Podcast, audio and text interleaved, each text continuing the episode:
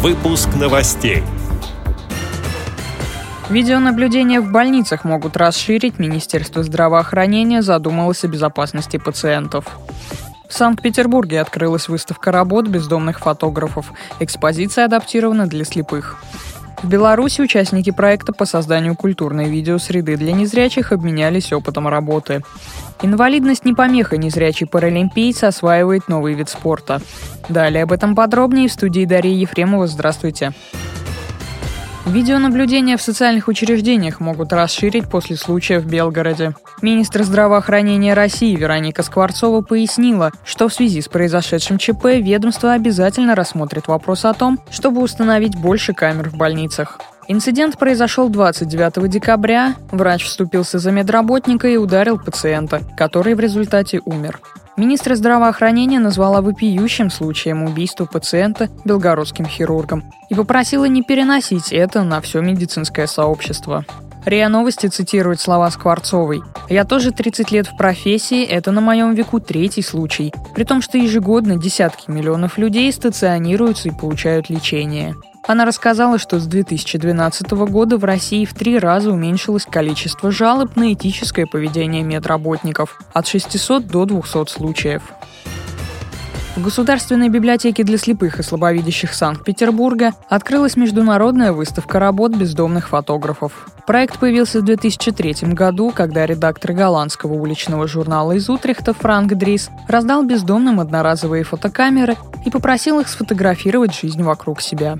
В 2004 году к проекту присоединился уличный журнал «Путь домой» из Санкт-Петербурга. В результате в Нидерландах вышел в свет фотоальбом, а по всему миру прошла серия одноименных выставок. До Петербурга очередь добралась только в этом году. Для людей с проблемами зрения фотовыставка адаптирована тифлокомментарием. Свой вклад в этот проект внесли и сами незрячие, связавшие для бездомных теплые вещи.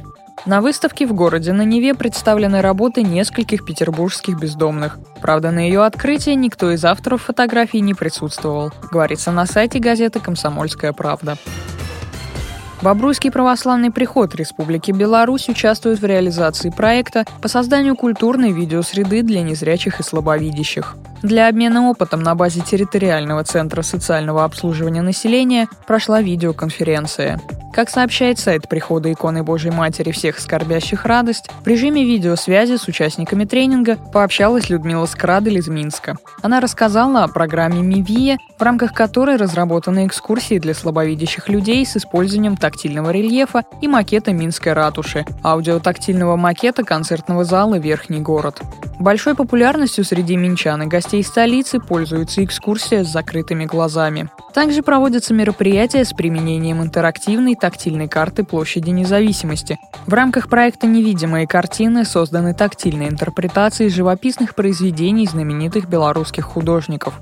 Эта выставка нашла поклонников в Национальном художественном музее. Идеи минских специалистов и их коллеги из Бобруйска взяли на заметку для улучшения работы по созданию культурной видеосреды для незрячих и слабовидящих.